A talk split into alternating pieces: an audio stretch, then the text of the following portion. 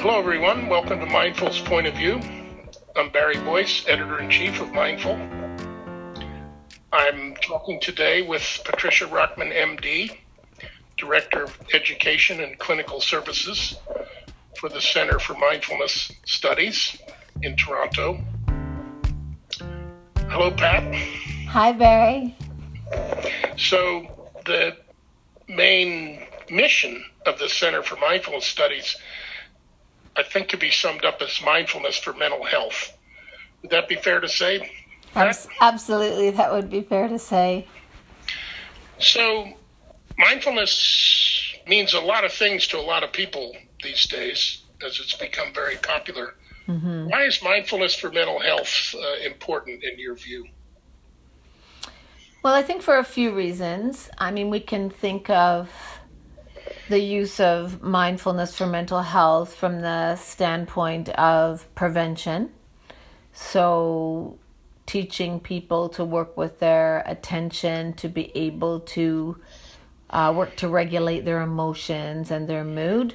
We can also use it uh, for treatment, as we see with mindfulness based programs such as mindfulness based cognitive therapy, mindfulness based stress reduction, mindfulness based relapse prevention for addictions, and so on. I mean, you know, it's being offered for uh, people with bipolar and so on.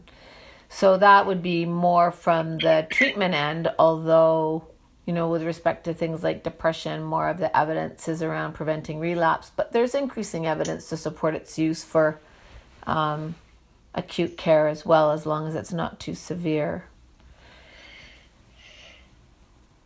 Within the context of treatment, we're looking at interrupting or disrupting things like uh, rumination or obsessive thinking. We can think of certain mental health problems as being uh, thought disordered behaviors, if you like. We can think of thoughts as behaviors or we can think of them as sensations. But when we get stuck in patterns of thinking or even stuck in difficult emotional states or impulsive behavioral states, mindfulness can be used to disrupt these. So, one of the concerns that sometimes gets expressed is that um, mindfulness is uh, seems to be touted or understood by some people as a replacement, a kind of panacea or cure-all.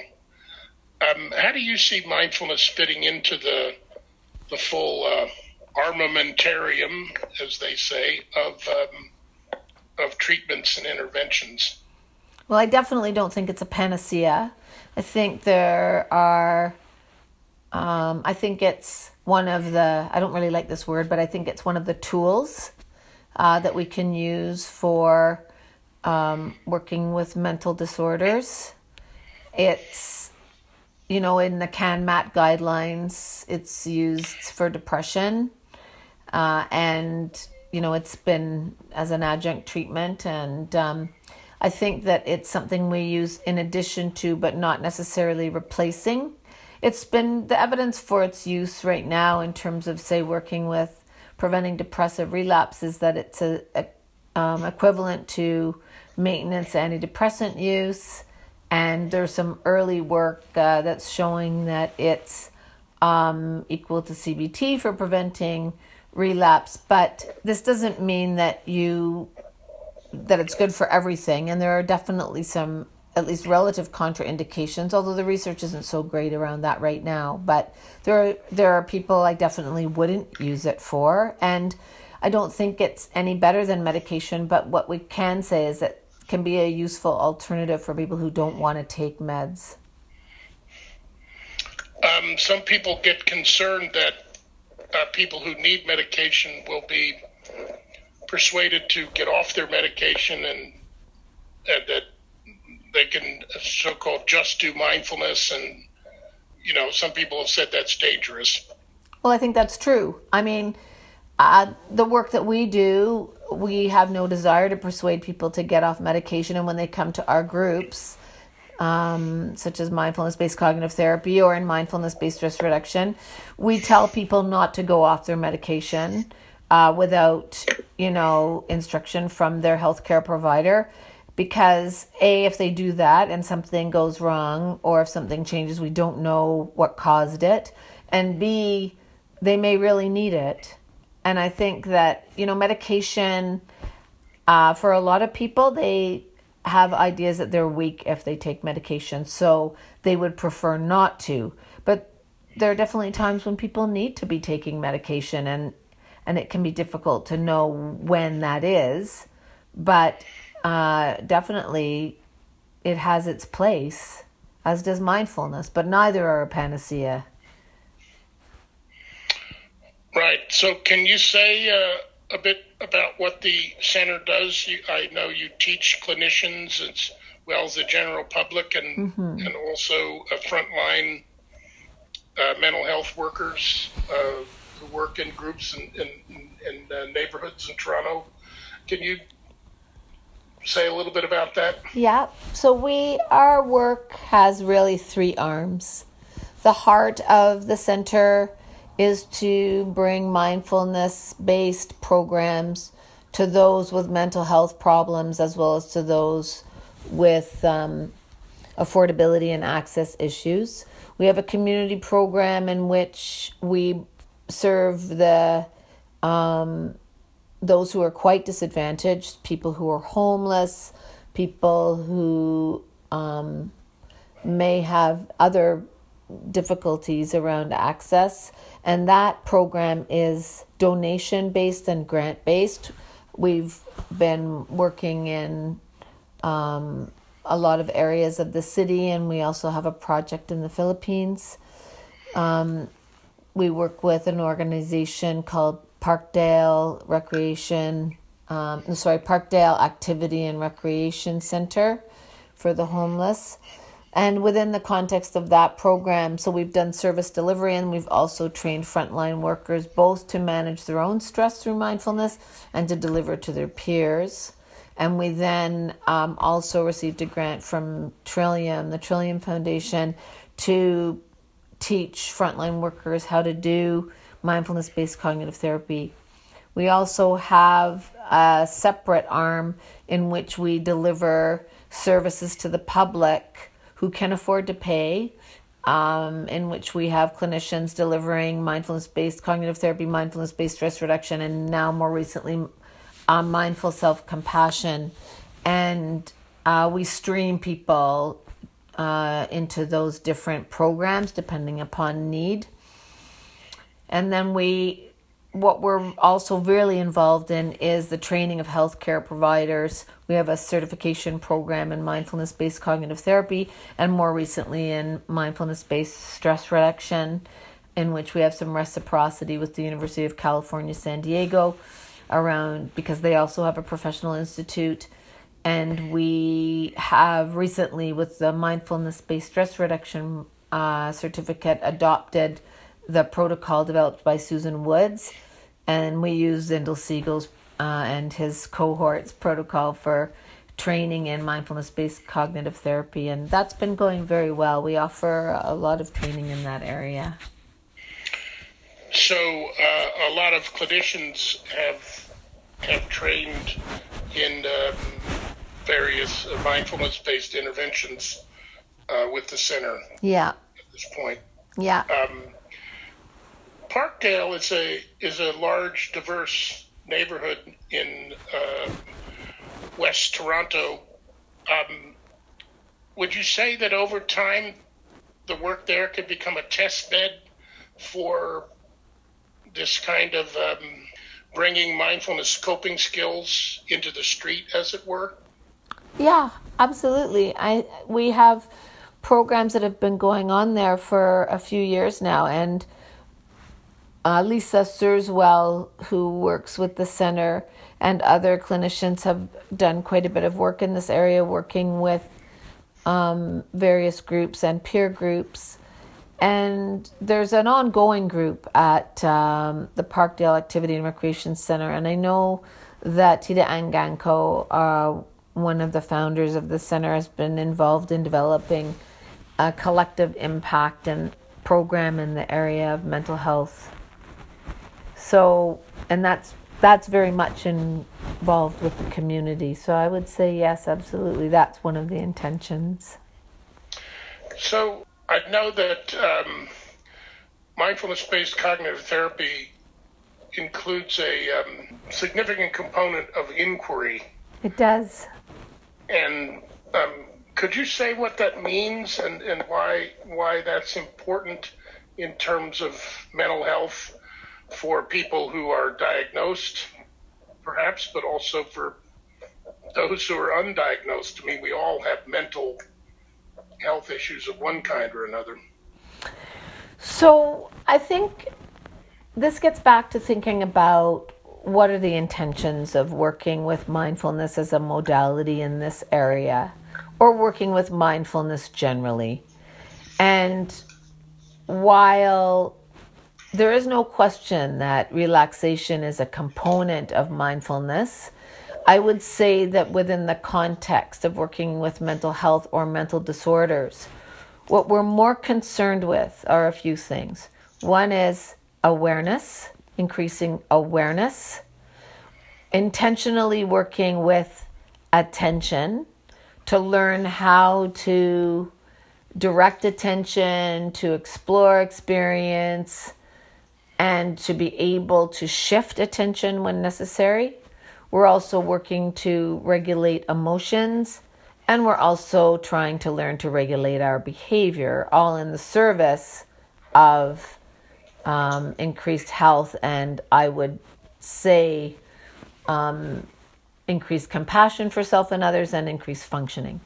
So, within the context of mindfulness based cognitive therapy, per se, the first few weeks of the program are about awareness building and training attention to work with the body as well as thoughts and emotions so, really getting to know the full nature of your experience. And then the latter weeks of the program are about learning to turn toward difficulty, to be able to build the stress tolerance for difficulty versus engaging in uh, the kinds of avoidance strategies that we tend to use when we're faced with things we don't like or maladaptive coping responses. So, we're trying to increase choice about how we might skillfully respond to difficulty rather than reacting automatically or engaging in habitual automatic patterns that may be harmful or at least not helpful to us. So, inquiry then is part of that process. The guidance of the meditative practices and the cognitive exercises entail guiding people to work with their attention in a variety of ways and also to begin to separate or parse their experience into its components of thoughts, emotions, body sensations, behaviors, or impulses to act. And by doing so, we begin to make difficult situations that are often overwhelming more manageable because we can learn to intervene with mindfulness into various aspects of our experience.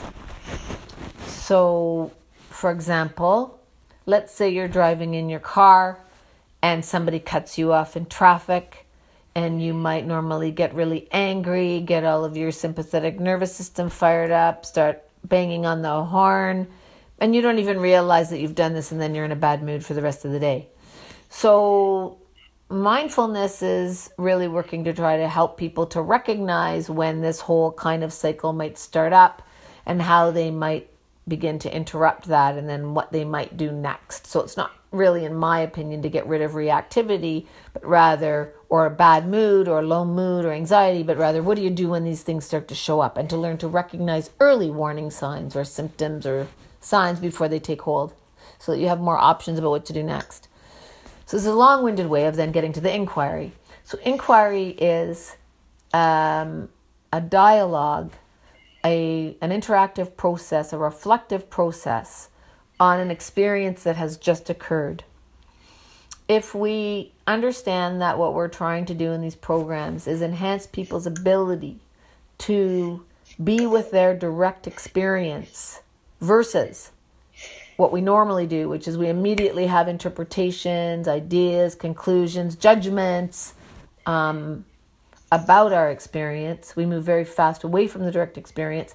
If mindfulness is trying to help us to stay close to this, then inquiry is partly designed to help people to be able to enhance their capacity to reflect on the unfolding nature of experience and learn to track that experience without running off into storytelling or narrative or their ideas and conclusions. So we're trying to enhance people's ability to um, develop a language of experience, a vocabulary of experience, whether that's describing their sensations, being able to describe their thoughts versus analyzing them, being able to name emotions, you know, in an attempt to manage them better and make them less um, overwhelming, and to begin to see how the body is a source of information and a place that holds the sensorial correlates of emotion. So we're not so locked up in our thinking, but rather we are getting we are getting access to our moment to moment experience. So when you say the sensor, sensorial correlates of emotion, you mean something like you, you, you, you begin to understand that you begin to notice your chest tightening, for example, rather than just have, oh, I'm pissed off. Yes, exactly. Exactly. So maybe that's the first thing you notice is chest tightening. And or maybe the first thing you notice are your thoughts, or maybe you the first thing you notice is the naming of the emotion. But you um, if you know if you begin to identify the physical components of the experience you can then begin to learn to bring your attention here and begin to explore this so inquiry is designed to help people begin to understand the how what where and when of experience but not the why. Because the why pitches us into cognition and into thinking about and narrating our experience. And this is not to say that these are bad things because without you know our prefrontal cortex and ability to judge and to plan and to have a sense of self we would just be really chaotic. But if we're too focused in this way of being in the world what you know Zindel Segal and others call doing mode then we can become really rigid so by learning to attend to our moment by moment experience we have another place from which to witness experience and also act upon it. But if you were only focused on your moment to moment experience, you'd never get anything done. You'd just be super chaotic. This is the kind of thing Norm Farb, a neuroscientist in Toronto, talks about. So, a lot of what we do in trying to work as lay people, as it were, in our own thoughts, as mm-hmm. our own mental health counselors, is to try to control or to try to shift the narrative Right. And it even seems a lot of therapies are like that, and perhaps some people who get into teaching mindfulness bring that over into it.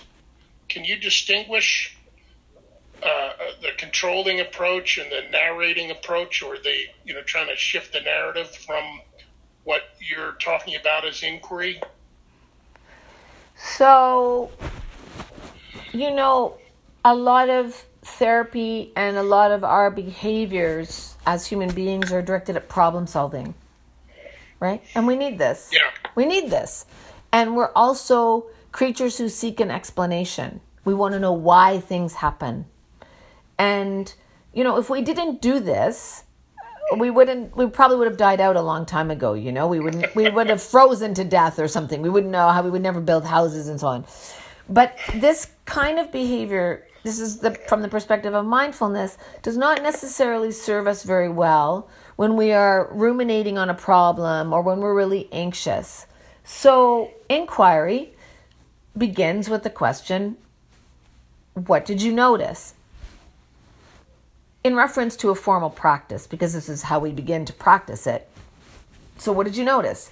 Oh, I noticed that I would try to bring my attention to the sensations of breathing, and then my thoughts were immediately being pulled to thinking about what I have to do tomorrow.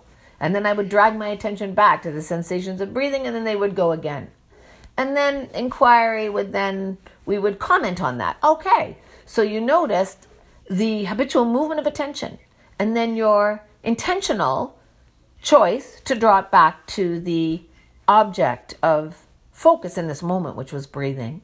And in this way, people start to realize that they have some self efficacy or agency. And with awareness and deliberation, they can start to begin to actually choose where they direct their attention and learn how to do this versus just simply being caught up in, you know, immersed in our thinking as truth. That's wonderful. A group of uh, researchers came out with a widely publicized paper in the uh, in perspectives on psychological science uh, called Mind the Hype, and it's about hype and well, first of all, in the media generally, but also with researchers or or clinicians uh, over promising the benefits of mindfulness. It also talks about mindfulness programs perhaps not being as sensitive to the possibility of adverse events or the possibility that somebody who had pre-existing trauma um, could be triggered or a pre-existing condition. Yep. Um, and not just by um, overly in- intensive retreats, but even uh, you know uh, a little bit of introductory practice. They. So, what's your thoughts on the hype and and the possibility of actually uh, adverse mental health uh, effects uh, coming out of practicing mindfulness? Well, I definitely think that the adoption of mindfulness into the culture outweighs the evidence to support its use. I think that's true. You see it in the workplace, see it in education. There's not a lot of evidence to support its use there. The most evidence to support its use is in healthcare. And then, even within that context, it's limited. So, mindful self compassion, the research is very early. The research in MBSR and MBCT, while there's more of it, you know, if you talk to people like Zindel Segal and others, you know, there's an increasing push for a need to have studies that are comparing mindfulness based programs with active controls, you know, not just treatment as usual or waitlist controls, because, you know, there's it's important to start to find out what are the variables that are making a difference. And in fact, is it the mindfulness or is it something else? You know, I think it's still early. It's still early days. And so I think it's true. It's easy to start to overpromise what it can do. And for whatever reason, I mean, I have my own ideas about why mindfulness has entered the culture in this huge wave. You know, people really are adopting it and gravitating toward it. So I think there is a lot of hype. I think it's true. And um, around the overpromising and the risks, I will say that at the center, we engage in um, a fairly detailed intake process with all of our participants. We have an orientation program. We ask a lot of questions in our interviews about, you know, previous history of suicide, trauma, psychosis, and all of that sort of thing. We do tell people that if they have unprocessed trauma, they probably shouldn't be in the group. If they're too dysregulated, they shouldn't be in the group. If they're too severely depressed, they shouldn't be in the group. We tell them that if they start to deteriorate in any way, they need to let us know. If they're going to drop out, they need to let us know. And we really work very hard to make sure that people who come to our programs have um, an additional health care provider or counselor or therapist of some kind because we can't take responsibility for them beyond the eight weeks that we're with them. And I have seen people get somewhat worse and they've had to drop out. People with really severe anxiety who have a lot of somatic symptoms, sometimes, yeah, it can make them worse. Or people who have trauma sometimes can start to have flashbacks. So you have to really keep a close eye on these people. And if they start to get worse, you either have to have them drop out or you have to modify the practices and what you're doing with them. But it doesn't happen that often. I will say.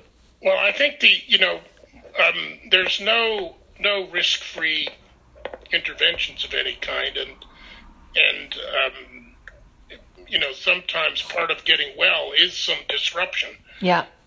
Um, we we've always said that that mindfulness teachers do need to have some kind of Hippocratic oath that you know while they have people under they have to see that in their teaching they have people under their care and while they're under their care they have to pay a lot of attention and take responsibility for that Yeah. um, you know not just you were talking about the intake but also paying attention to people during the course Oh, definitely. Absolutely. Yeah. because I think that the main concern, and it's a valid one, is the kind of magical thinking Yeah. that this is an automatic process. Hey, man, mindfulness made a big difference for me. It's just it's going to do the same for these people. Yeah. Rather than looking at each case and paying attention person by person to what's going on. You know, when I train healthcare providers, I really want them to understand why they're doing what they're doing. I want them to understand the rationale. If they make changes to the protocol, I want them to have a really good reason for it. And I want them to bring their critical minds to the process. I'll often say we're not trying to create mindful idiots. You know, people talk about non judgment and what does that mean? Well, it doesn't mean that you stop discerning when to do the right thing, whatever that is. It doesn't mean we actually stop evaluating. You know, otherwise, then you would just walk out in front of a bus, you know, because you were not being judgmental. So I think that you're right. And one of the things at the center, particularly with the mindfulness based cognitive therapy, it is a clinical intervention. And so, you know, we do have clinicians who are governed by their respective colleges and associations offering that modality. Well, I think, you know, on the non judgment piece, I mean, that's a very important one to break down what what that term might mean in terms of mindfulness. And I think you were talking about it earlier. Mm-hmm. It it's almost maybe more accurate to say it's a suspend a temporary suspension of of judgment, even a particular kind of judgment. Yeah. There's sort of a temporary suspension of problem solving to give you enough room to, to observe before you try to fix. Um, but it, you're never going to remove, hopefully, your ability to discern problems, to see ways forward. Uh, you know, that it's a temporary suspension, really. Wouldn't, wouldn't you say something like that? Yeah, and we're also trying to, well, one of the things around judgment is we're really trying to help people reduce a harsh judgment against the self, which is, you know, a significant component of mental health problems. So we're trying to Yeah, that's very interesting. I mean, part of the the the the problem solving impetus and that part of our brain network can go on overdrive and always decide that the problem is me. Right. Yeah, exactly. And this, what you're talking about, getting this space um, from our tendency to be immersed in experience, you know, decentering from our experience a little bit, developing this capacity to observe, to be a bit of a witness rather than be so caught up. Yeah, decentering is interesting because often people, you know, in the popular press, particularly, they talk about meditation as a centering. I actually find that less centralizing is what provides some perspective and relief. Is that what what Yeah. decentering really? Yeah, because you know we're trying to to at least my understanding of, of the term is we're trying to step back from our immersion in our experience where we are the experience, but rather we want to be able to have the facility to witness experience, to identify thoughts as thoughts, emotions as emotions, behaviors as behaviors, rather than being them, you know, have them rather than be them, so to speak, I think. And, um, and not believe everything you think, you know, have more options about how to deal with difficulty rather than from this like immediately reactive place.